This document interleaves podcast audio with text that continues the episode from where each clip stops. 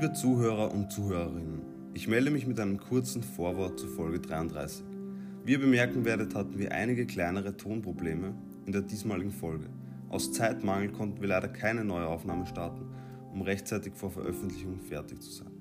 Da sich die Tonprobleme aber in Grenzen halten und die Folge wirklich gut gelungen ist, wünschen wir euch trotzdem viel Spaß beim Zuhören und Peace!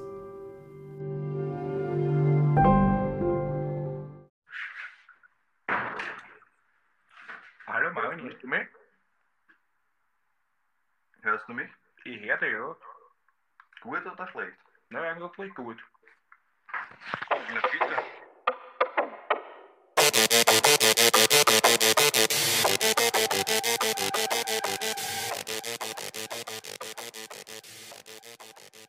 Yo, yo, yo und herzlich willkommen zur 33. Folge von Mord ist Ihr Hobby.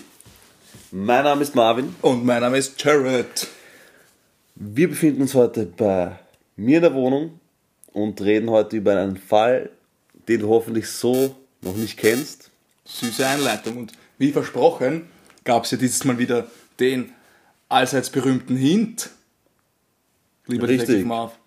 Was kannst du uns zu dem Hint sagen? Was Ähm, hast du gesehen? Ich war echt überrascht. Da war eigentlich nur ein, ja, sage ich mal, Mittelalter bis bisschen älterer Mann, ja, der in einer ziemlich arroganten Pose, würde ich jetzt mal sagen, mit einer Zigarette in der Hand da gesessen ist. das ist eine arrogante Pose. Das werden unsere Follower auf Mord ist ihr Hobby.podcast auf Instagram sehen. Ja. Weil ich werde den hintern als Story, glaube ich, hochladen. Oder du wissen wahrscheinlich dann. Ich weiß ja noch nicht, worin, wo, wo, in welche Richtung es geht. Ja.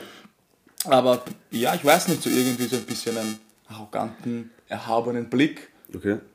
Kennst du ihn? Pose. Nein, das ist das Ding. Das sagt mir wirklich gar nichts. Okay, Also also, irgendwie kommt mir das Gesicht bekannt vor, aber ich glaube nicht, dass ja, vielleicht, weil er so ein Serienkiller-Gesicht hat. Ja, das kann, daran kann es liegen, ja. Also, also wird das, wird das Serienkiller. Richtig, es wird ein Serienkiller. Wir kommen wieder zurück zu unseren Wurzeln. Back to the roots. Wir haben jetzt sehr viele, wie soll ich sagen, andere, Andere. Ja, andere Mhm. Themen angeschnitten und behandelt, die auch sehr interessant waren. Aber jetzt mal wieder ein klassischer Serienkiller. Geil, ich freue mich. Der Fall ist, wie soll ich sagen, der Fall an sich ist auch deswegen so interessant, finde ich, weil die, also weil die Aufklärung so ja, magenumdrehend ist, grausig ist. Also wenn jetzt irgendwer von euch gerade isst, am besten das Essen weglegen, weil es wird jetzt etwas ekelhaft, würde ich mal behaupten. Wenn du das behauptest, dann nehmen wir dich beim Wort, weil dann wird es wirklich ekelhaft. Wir fangen mal an mit einer Frage. Steigen wir direkt ein. Wir steigen direkt an. Let's go. Die erste Frage ist an dich gerichtet, mein Lieber. Und zwar, was denkst du, wo wir heute sind? USA natürlich. Nein. Natürlich, das Land der Serienkiller. Dann Nein. sind wir in Griechenland. Nein, wir sind nicht in Griechenland, aber wir sind in Europa. Das ist schon mal, schon mal richtig. Also du bist schon mal. In Slowakei. Nein, Portugal. nein. Es Spanien. Ist, ich gebe dir, einen- ich geb dir einen kleinen Tipp. Das Wetter ist dort bekanntlich sehr rau. Norwegen. Oder unstet, sagen wir so. London. London ist kein Land, aber wir sind- Großbritannien. wir sind in Großbritannien. Ah. Okay, genauer gesagt in Schottland. Okay. Wir fangen cool. zumindest in Schottland an. Denn dort wurde Dennis Andrew Nielsen am 23. November 1945 in Fraserburg geboren. Und ich weiß, dass London kein Land ist, das wollte ich nur kurz einwerfen. Du hast aber nicht Keine. Ahnung, wo der herkam. Du hast aber schon so geschaut, als würde ich dir gerade was Neues erzählen. Ja, das war der äh, Blick zurück. Also, Fraserburg ist eine kleine Hafenstadt im Norden Schottlands, direkt am Atlantik. Schottland hat ja generell, finde ich, so ein, so ein düsteres Setting. Ja, so, das- Voll, das finde ich auch immer. Und wenn, allein wenn ich, wenn ich höre Schottland Serienkiller, da kann ich mir immer urgut vorstellen, diese Klippen und Ja, genau, genau, das diese wollte ich hinaus. Winde und alles, der Regen und so weiter, also das, das passt schon. Ein Serienkiller-Setting. Yes. Und Fraserburg, das ist halt so eine kleine Stadt im, im Norden Schottlands, direkt am Atlantik mit so Steilklippen eben, wie man sich's richtig, wie man sich's eben vorstellt. Und es ist ein sehr beschauliches Fischerdorf mit ein paar tausend Einwohnern. und dort leben eigentlich alle oder der Großteil lebt einfach von der Fischerei. Also es ist dort nicht wirklich viel los. Man kann dort nicht viel machen, außer Fische fangen.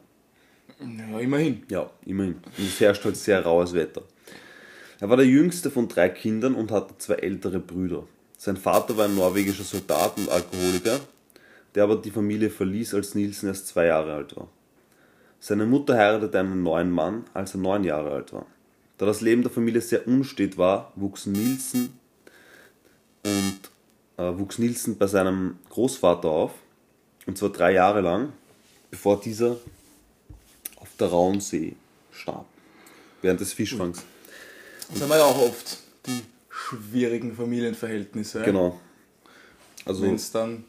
man weiß jetzt nichts, man hat ihn ja auch interviewt später und so weiter, man weiß nichts über Gewalt in der Familie oder so, aber es waren auf jeden Fall sehr schwierige Verhältnisse.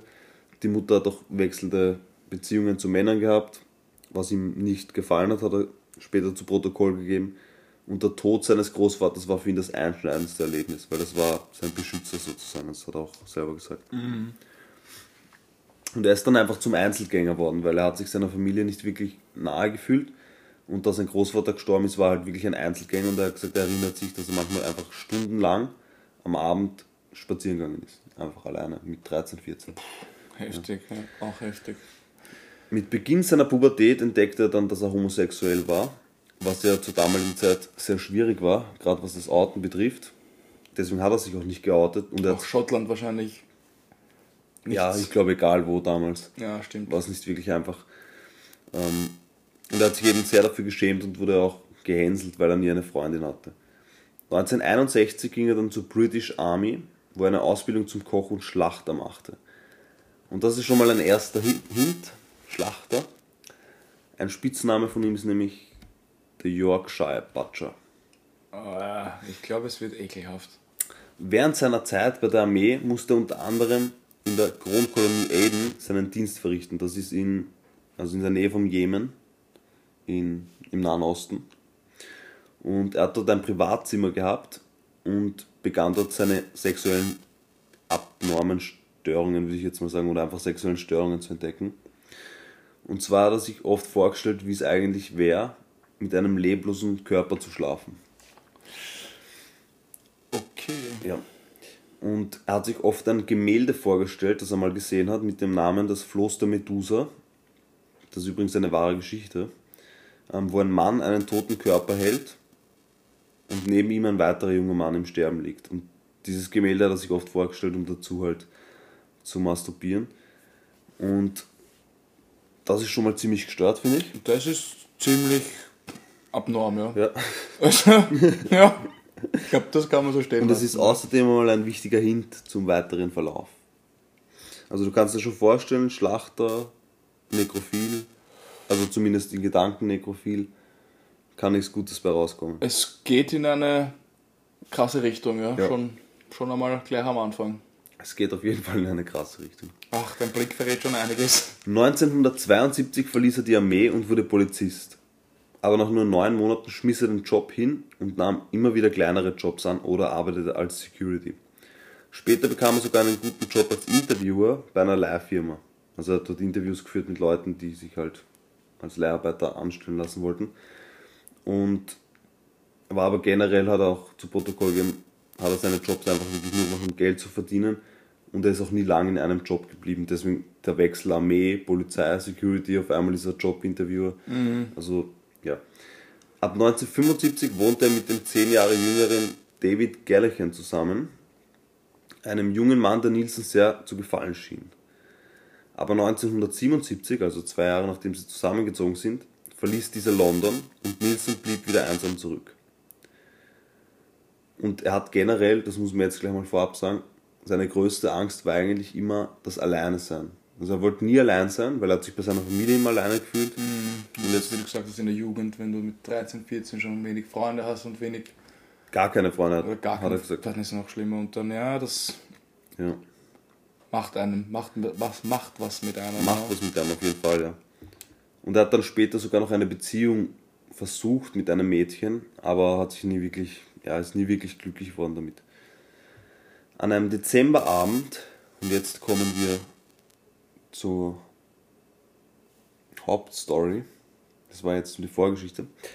Im Jahr 1978 traf Nielsen den erst 14-jährigen Stephen Holmes in einem Pub.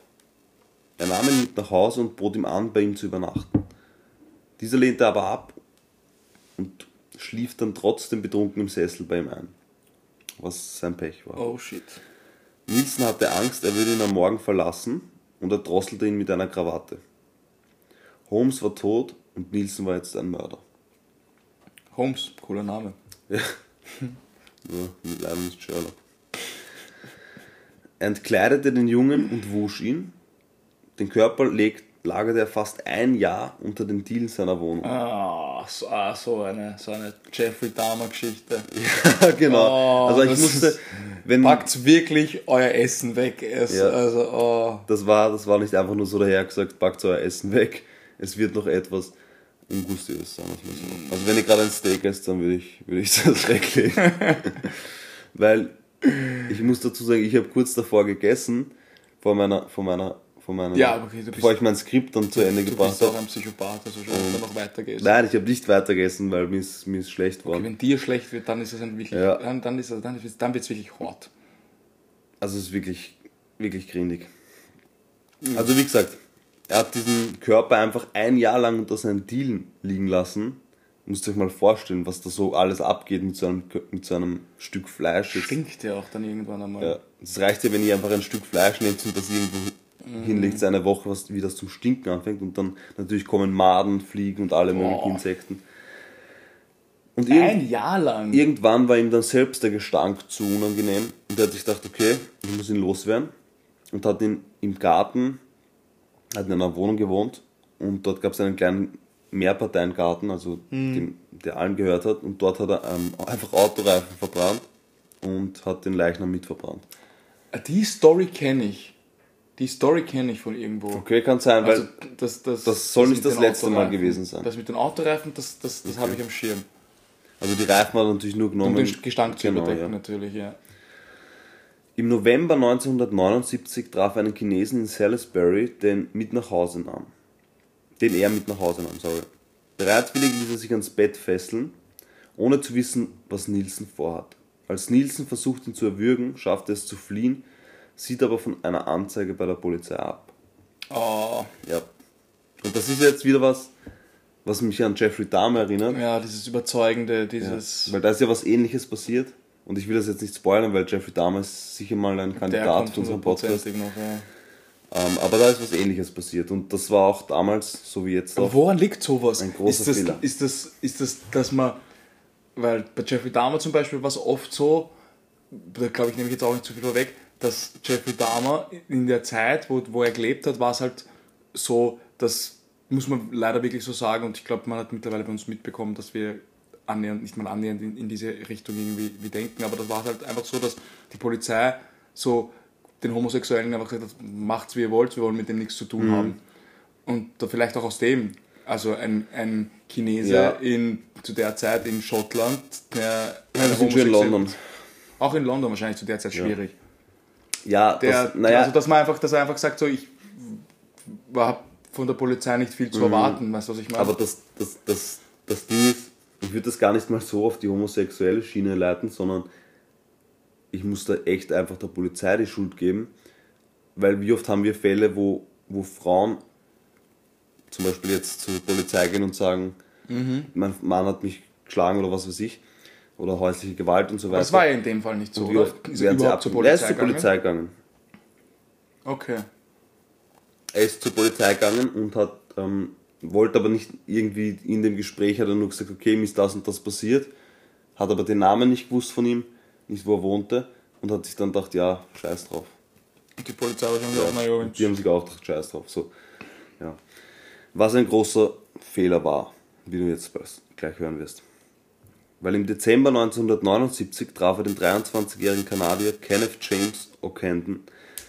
Kenneth wollte seine Familie in Großbritannien über Weihnachten besuchen. Als er Kenneth zu sich nach Hause einlud, schenkte ihm dieser stundenlang keine Beachtung und hörte lieber Musik mit seinen Kopfhörern. Das machte Nielsen so zornig, dass er ihn mit einem Kabel erdrosselte. Danach hörte er selbst neben der Leiche stundenlang Musik. Am nächsten Tag versuchte er den Leichnam unter den Dielen zu verstecken, Was aber nicht wirklich gelang, weil der Körper schon in der Leichenstarre war. Das heißt, er war zu versteift, um irgendwie da unter die Dielen zu passen. Was macht man jetzt als gelernter Schlachter? Ah, man zerlegt ihn. Ah, fuck. Er zerteilt den Leichnam und vergräbt ihn im Garten. Am 17. Mai, also wir haben bereits zwei Tote. ist ja auch urriskant, was der die ganze Zeit macht. Ja. Also die Leichen im, im Gemeinschaftsgarten vergraben. Es kommt, es kommt dann noch so weit, dass du merken wirst, dass ihm das vielleicht sogar einfach egal war. Oder dass er vielleicht sogar erwischt werden will. Ja, Kann so eine. Mischung. Schon? Am 17. Mai 1980 tötete er den 16 Jahr- 16 Jahre alten Marty Duffy. Als er den Körper des jungen Mannes ansah, gefiel ihm dieser so sehr, dass er die Leiche neben sich auf einen Stuhl setzte und die ganze Nacht neben dem Fernseher schaute. Von hier an fing Nielsen an, in kurzen Abständen zu morden. Er tötete noch vor dem Ende des Jahres 1980 weitere fünf Menschen.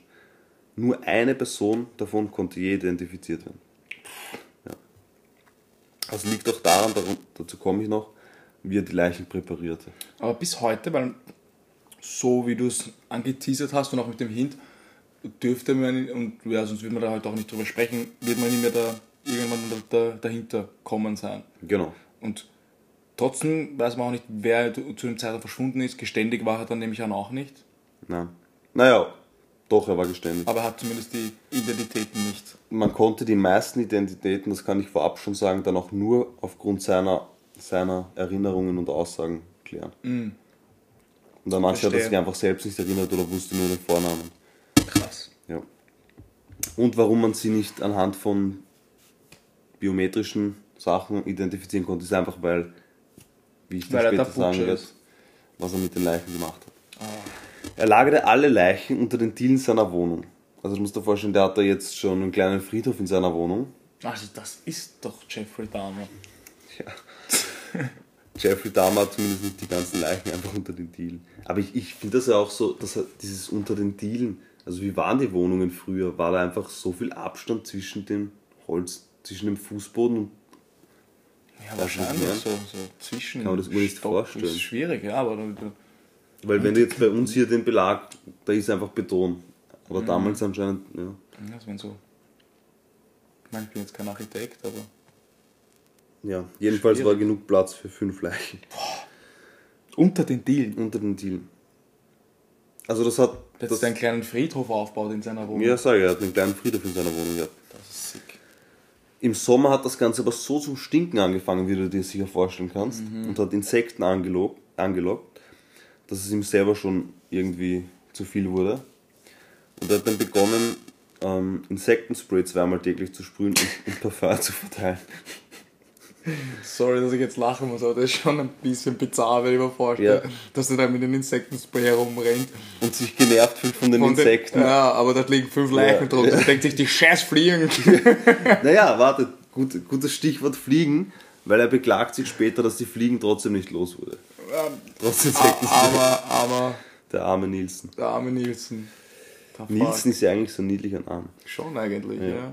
Deswegen hat wahrscheinlich sich auch keiner was dabei gedacht. Ja, ja das ist so, die, Ein Nielsen kann ich bin zur Polizei gegangen. und so, Das ist ein Nielsen, der macht sowas nicht. das nicht Nielsen macht sowas nicht. Der Jeffrey schon, aber der Nielsen nicht. Jeffrey. Naja, Nielsen verbrannte die Leichen da zusammen mit alten Autoreifen, weil er sich irgendwann dachte, okay, jetzt reicht's. Wieder im Garten seiner Wohnung. Und jetzt kommt was, was ich urkrass fand. Weil wenn man sich das Bild dazu vorstellt, dann ist es so absurd, das ist fast wie in einem Film eigentlich. Also es wäre eigentlich eine gute Vorlage für einen Film. Drei Kinder aus der Nachbarschaft schauten dabei zu und tanzten um das Feuer. Die wussten ja nicht, was da verbrannt wurde. Das ist halt. Das ist halt, ja. Das ist, das ist sick. Das ist sick, oder? Wenn man sich das bildlich vorstellt, ist heftig. Ja. Das ist, Und Nielsen ist wahrscheinlich daneben gestanden, hat sich eine Chica angeraucht und hat gesagt, tanzt, Kind. ja, hat dann auch später zu Protokoll gegeben. Warum er das alles so genau weiß, werde ich euch noch erzählen. Weil er sagt dann später im Protokoll, eigentlich war es ein ganz ähm, ansehnliches Bild, ein fröhliches Bild. Weil, weil die Kinder ums Feuer. kann ich mir vorstellen, ja, dass das für ihn schön ist. Er hat dann, wie, wie er das Feuer ausgemacht hat, sogar noch einen Schädel gefunden, den hat er dann noch zertrümmert. Damit man ja nichts sieht. Und das Ganze hat er vergraben.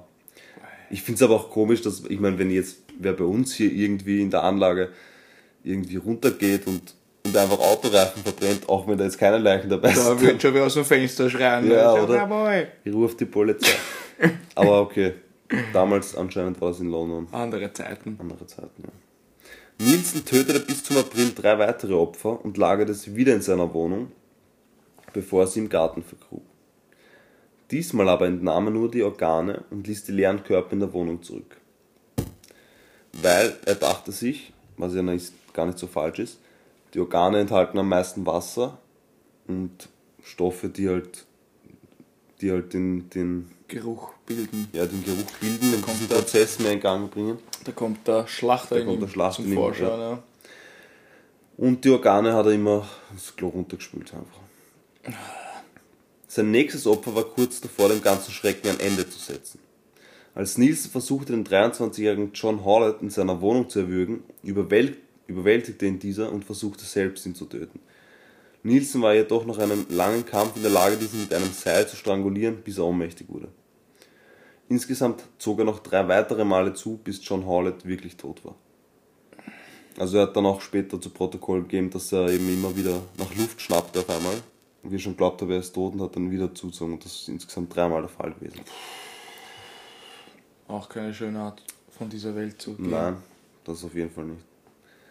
Er sollte danach noch mindestens drei weitere junge Männer ermorden.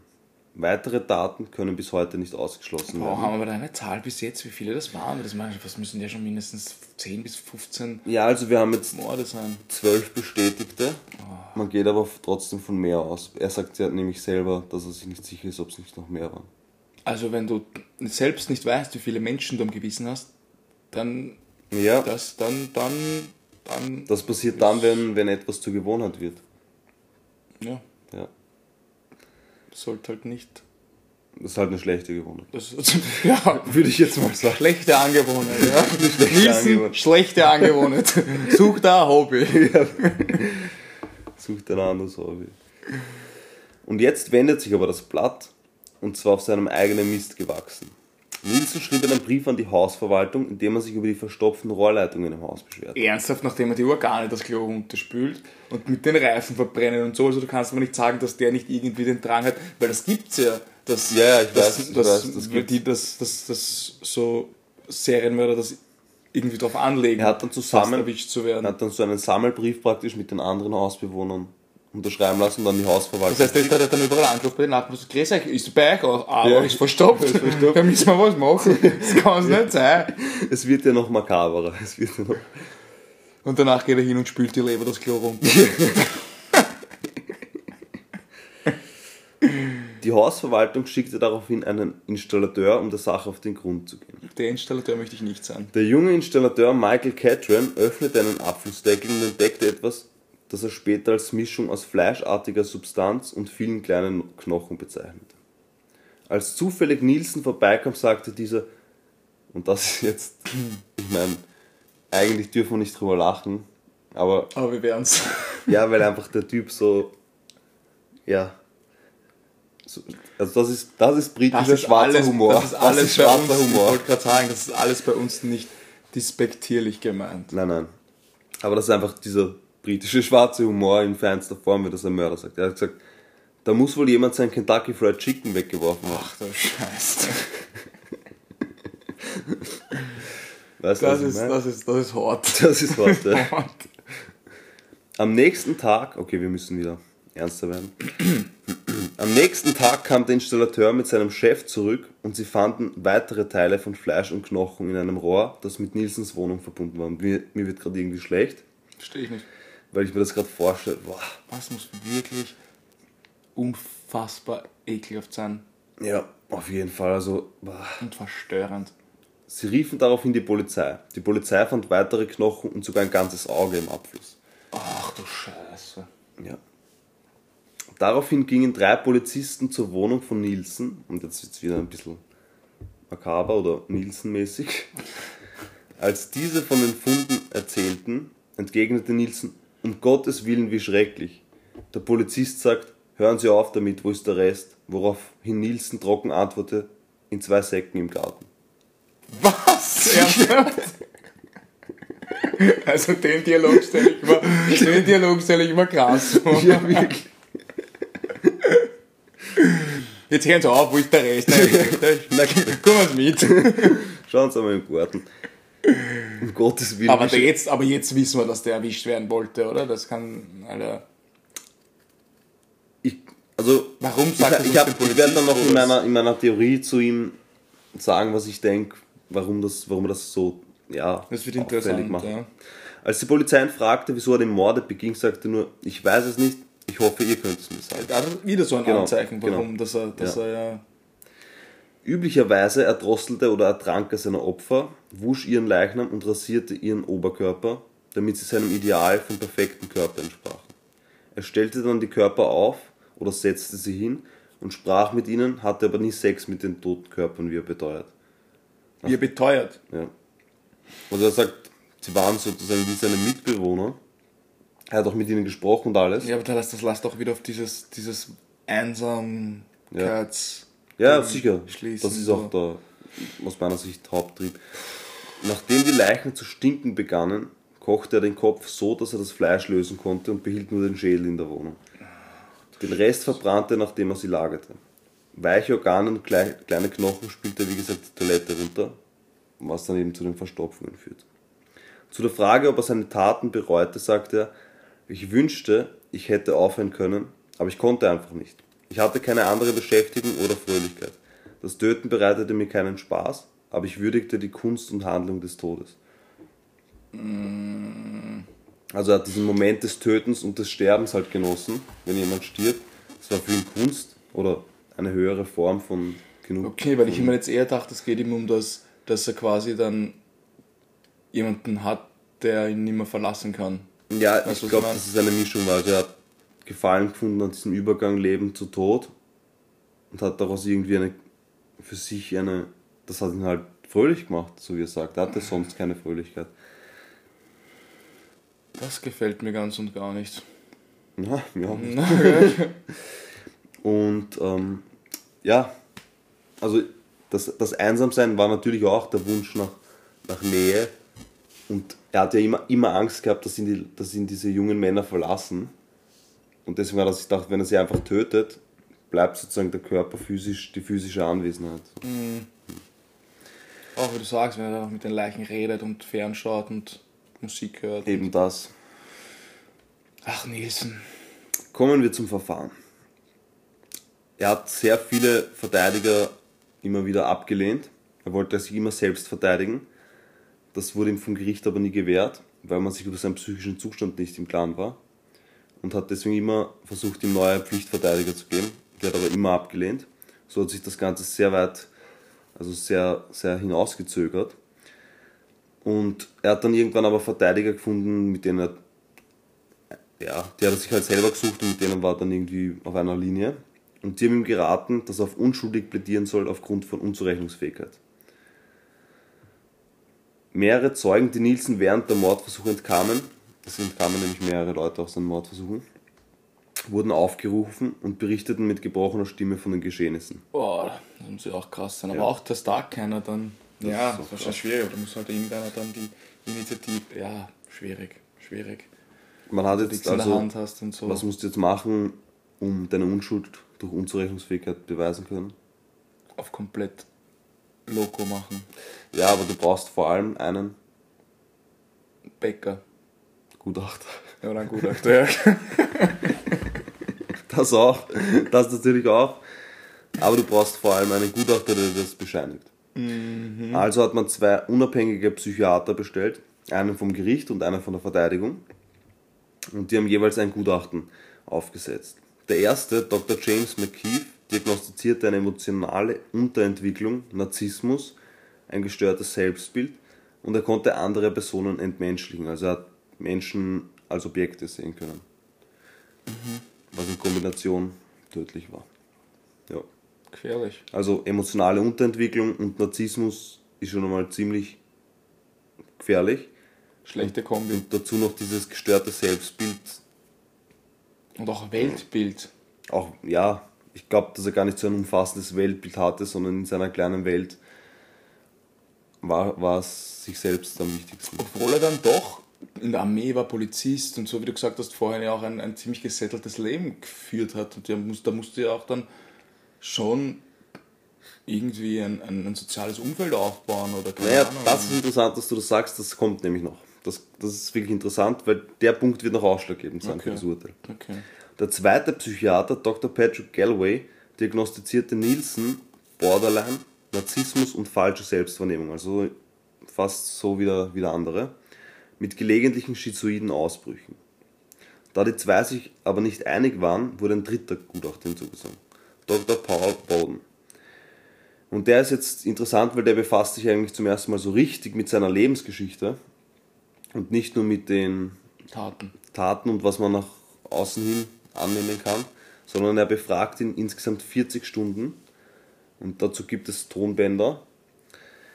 Und diese Tonbänder sind veröffentlicht worden und es gibt dazu eine Doku, die dieses Jahr erschienen ist auf Netflix, die heißt Memories of a Murder, The Nielsen Tapes. Und das Bild ist auch aktuell, das ist auch wirklich von ihm. Also das Ja, ist echt er. das ist, ja, das ist ja, ja. Das kann man sich auf Netflix anschauen. Sehr interessant, aber harter Tobak, weil man hört ihn sprechen und er spricht halt sehr. Ich finde, er hat schon mal so eine, so irgendwie so eine, ja, raue Angst, nicht angsteinflößend, aber irgendwie so eine Ja, aber das ist halt immer so. viele Stimme in dem Zusammenhang. Meistens natürlich. schon so eine. Also, ja. Und wenn man dann auch noch weiß, was er gemacht hat, Ja. Und natürlich die die. Tonqualität ist dann auch nicht so gut und das Oh, klingt dann alles. Ja, das, klingt dann, das ist auch richtig gruselig und man kann sich das anschauen, das sind jetzt nicht 40 Stunden, natürlich zusammengefasst ein Best-of unter Anführungszeichen und immer wieder mit den Fragen halt, die ihm der Psychiater auch stellt. Das ist wirklich sehr gut. hört lieber unsere alten Folgen. So, und dieser dritte Psychiater eben, Dr. Paul Bowden, hat aufgrund dieser Gespräche dann sein, sein Gutachten abgegeben. Nach zwei Tagen attestierte Bowden, also attestierte Bowden, dass Nielsen zwar Menschen zu Objekten machte und manipulativ war, aber, und wie du sehr gut analysiert hast, mein lieber Jeremiah, Wo kam der er war, jetzt? weiß ich nicht. Er war in der Lage, ich wollte eigentlich sagen, Detective Jared, aber Ja, aber der, der Detective bist ja du. Das bin ich. ja. Aber in der Lage, Beziehungen einzugehen, eben das Soziale, was du angesprochen hast, und keine Anzeichen einer Geistesstörung oder Anpassungsstörung hatte.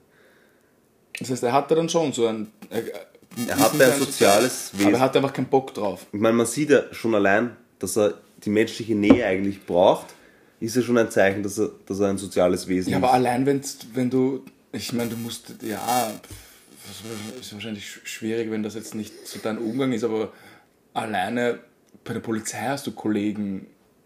Als Security hast du Ja, ja, Kollegen. eben, du deswegen sag ich wenn ja. du, Also, wenn du dich da halbwegs gescheit anstellst, gehst du zumindest danach mit denen auf ein Bier oder so und dann pflegst schon. Eh, irgendwie also er schon in sicher Kontakt. seine sozialen Kontakte. Nielsen wurde daher wegen sechsfachen Mordes und einem versuchten Mord verurteilt. Das heißt, seine Verteidigungsstrategie ist nicht aufgegangen mit der Unzurechnungsfähigkeit. Er wurde zu lebenslanger Haft verurteilt und verstarb am Mai, am 12. Mai 2018. Also Auch gar nicht so lange her. Ja. Gar nicht so lange. Mein, mein, mein zusammenfassendes Fazit zu Mr. Nielsen Nielsen.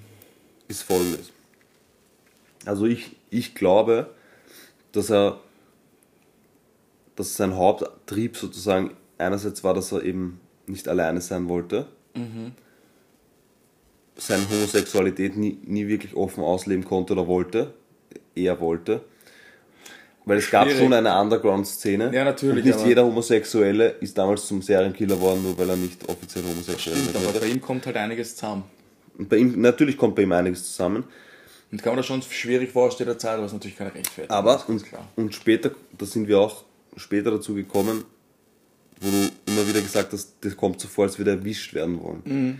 Und ich glaube, er wollte erwischt werden, aber nicht deswegen, weil nur das, dass er mit den Taten prahlen kann, sondern Dass wenn jemand stoppt, hätte ich eher gesagt. damit ihn jemand stoppt und er wollte sich selber verstehen, glaube ich. Ja, genau. Dass, Ja. Dann jemand, dass ihn jemand auffällt und sagt, was Ja. machst du da eigentlich? Ja. Bist du verrückt? Genau, genau. Und deswegen glaube ich auch diese, dieser schwarze Humor am Ende dann irgendwie. auch dieser Satz ist ja auch ausschlaggebend. Ähm, was haben sie sich dabei gedacht? Ich hoffe, das können Sie mir sagen. Ja, genau. Das war das. Eben, das sagt eigentlich schon sehr viel. Und das ist das eine und das andere ist, ähm, Also ich. Er muss trotzdem schwer gestört sein, wenn er, wenn er mit, mit Leichen unter seinen Dielen leben kann und Findest, kann. Detective Marvin, findest du Ja, das? ist- Findest du? Das ist meine Mutmaßung. ja. Naja, gut, okay. Naja, aber der letzte, der letzte Gutachter sagte, dass er keine Geistesstörung hat. Sondern Also, das praktische. hat der, der hat vielleicht ein bisschen seinen Job verfehlt. Mit dem Ja. Sozusagen. kann man, kann man glaube ich, sagen, oder? Ein, ein schlechter Leichengräber. sozusagen. Ja, was ist Er dein. muss, ja nicht, also er muss ja nicht geisteskrank sein, nur weil er fünf Leichen unter den Dingen Ja, eh trägt, die er dann im Garten mit Autoreifen verbrennt. Also, sorry. also, Jeder, jedem das seine, oder ja, was? jedem das seine. Alles klar. Und das war halt das seine. Und was ist dein Fazit aus dem, was du gehört hast, zumindest? Ich meine, du kennst ja nicht die Doku im Gegensatz zu mir, aber. Ich, das Ding ist, ich habe mich vor allem durch das Bild, der halt, der wirkt auf, auf dem Bild so für mich ein bisschen so wie ein, ein abgedroschener Politiker oder sowas, oder keine Ahnung. Ja. ja irgendwas in der Richtung. Und ich muss, ich muss sagen, auf sowas Wildes habe ich mich nicht eingestellt. Nicht? Na. Was dachtest du? Ich mir, Dass er dem- Steuerhinterziehung begonnen hat? ich, so, na, ja, tatsächlich. So, was? Auf dem Bild schaut er schon irgendwie so ein bisschen aus wie so ein, Also, ein, ein Steuerhinterziehung Wall wird, Street. kein- wird nie ein Fall für mich sein, das kann ich Ja, jetzt schon okay, das macht auch Sinn, aber. Ja, da, nein, also dass so heftig wird, hätte ich mir nicht gedacht. Okay. Na, war ein bisschen, ein bisschen mehr dahinter als ja, Der, Steuerhinterziehung. der Nielsen mit seiner. Also das Bild, wir wir sollen das Bild hochladen dann schon, oder? Ich werde das Bild hochladen, ja. Weil so jetzt haben wir so oft drüber gesprochen. Ach, ich glaube, die sagt, sagt sie uns, ob. ob man, na, also er hat schon. Ja, man, man kann auch vom Aussehen auf wenig schließen, aber dass der so fastig hinter den Ohren hat, habe ich, hätte ich mir nicht gedacht. Vor allem diese Szene mit den Autoreifen kenne ich, aber ansonsten ist mir der Nielsen eigentlich relativ unbekannt oder ga- ganz unbekannt, muss ich ehrlich zugeben. Und das schockiert mich gerade ein bisschen. Weil ich schon der Ja, Serienmörder-Experte bin. ich habe ihn auch nicht gekannt vor der Doku, also. Er ist das eigentlich einer. ein, ein europäischer Fall. Wir konzentrieren uns, glaube ich, immer so viel auf Amerika, dass man Ja, deswegen wollte ich, wollte, das war auch mein Ziel, diesmal einen europäischen Fall zu bringen, der auch eben aus einem Land, das auch für sehr viele gute Fälle bekannt ist, nämlich Großbritannien. gute Fälle. Ja, vor allem da ist ja der, der Serienkiller schlechthin unterwegs gewesen. Jetzt weiß ich, wen du meinst. Jack der Ripper. Richtig. Das habe ich dich mal in einem Fall gefragt, gell? Genau. Da bin ich nicht drauf gekommen. Ich lerne. Ich lerne dazu. Genau, und das ist, deswegen ist ja dort die, die Geburtsstätte der modernen Serienkiller. Stimmt eigentlich, ja. Aber der war ja auch so ein schlechter. Ja, oder sie. Das ist halt, oder sie natürlich, stimmt, stimmt. Das ist halt, da, da ist halt am Ende des Tages ist, ist halt so, was, was ist er? Ist er ein Psychopath, der einfach als Psychopath geboren ist, den man davon nicht nie abbringen können, denn das halt ein Ding war? War das die Jugend, die den so geprägt hat? Ja, aber das ist ja das. Ich meine, ich glaube, es gibt, also wenn man jetzt nur das hernimmt und das, was er erzählt von seiner Jugend, glaube ich, gibt es viel schlimmere ja. Lebensgeschichten Das stimmt, das stimmt bei Menschen, die später nicht annähernd Serienkiller Vor allem, geworden er hat ja dann auch, so wie wir gesagt haben, er hat dann auch einen Job als Polizist gehabt oder. Ja. Nein, Also deswegen- nichts, aber Muss da schon ein bisschen die Veranlagung zum Serienkiller da gewesen sein, wenn, wenn diese Familiengeschichte so stimmt. Hm. Weil er erzählt doch nie, dass irgendwie mutwillig jetzt, was wir oft hatten, irgendwie Tiere ermordet hat oder so. Und er hat ja dann auch relativ spät, unter Anführungszeichen, mit dem Morden angefangen. heftig, Ja. Detective Marv. Schockiert mich gerade ein bisschen der Fall. Zu Recht. Lässt mich ein bisschen sprachlos zurück. Würde mich schockieren, wenn er dich nicht schockiert. Na, hätten wir nicht gedacht, dass so wild wird. zu wild, an zu diesem wild. gemütlichen Mittwochabend. Zu wild für dich. zu wild ist, zu wild gibt's nicht. Ja, du musst ja, du musst ja, du musst ja noch aber Heimfahrt antreten. Steak so. hätte ich mir, ja, stimmt, ja, danke, Ja. dass du mir jetzt Angst machst, voll. Wir sind ja heute bei dir und ich muss noch heim. Ja, Ich habe jetzt schon Angst. also weißt du, wenn dich irgendwer mit Nielsen, mit dem Namen Nielsen anspricht, Ja, wir machen jetzt kein Nielsen-Bashing. Oh ja. Nielsen ist eigentlich ein. Oh ja! Wir einen Nielsen. Nielsen ist ein süßer Name und an alle Nielsen da draußen, Wir lieben wir euch. lieben euch. Wow. Jo. Vielen Dank fürs Zuhören. Vielen Dank für die Aufbereitung und vielen Dank für diesen krassen mir unbekannten Fall. Ja, gerne. Hätte ich mir nicht gedacht. Detective Und Mouth. hör da unbedingt die Tapes an auf Netflix. Nein, ich, ich wollte gerade sagen, ja, die Netflix-Doku werde ich mir auf jeden Ja. Fall anschauen, weil mich das gerade echt interessiert. Ja. Auch durch das Bild, was ich jetzt von ihm gesehen habe. Und warum die europäischen Serienmörder in, Euro in Europa nicht so bekannt sind. Ja. Das ist, ich glaube, das hat auch mit der, mit der Medienlandschaft in Amerika zu tun. Ja, das stimmt. Dort wird das ja immer so glorifiziert, darüber haben wir eh schon mal gesprochen, dass dort Serienkiller halt sehr ja. Sind manchmal wirklich Shootingstars. fast Ikonen werden Ja. oder so, oder, oder manchmal werden Städte nur durch Serienkiller bekannt und so weiter. Also, Also es gibt dann ja, das, jeder amerikanische Serienmörder, der im Knast sitzt, kann sich sicher sein, dass der Tonnen an Liebesbriefe kriegt. das war auch beim Nilsen der Fall. Liebesbriefen kriegt. Darüber. Okay. Dann ist das wahrscheinlich Mehr ein amerikanisches Phänomen.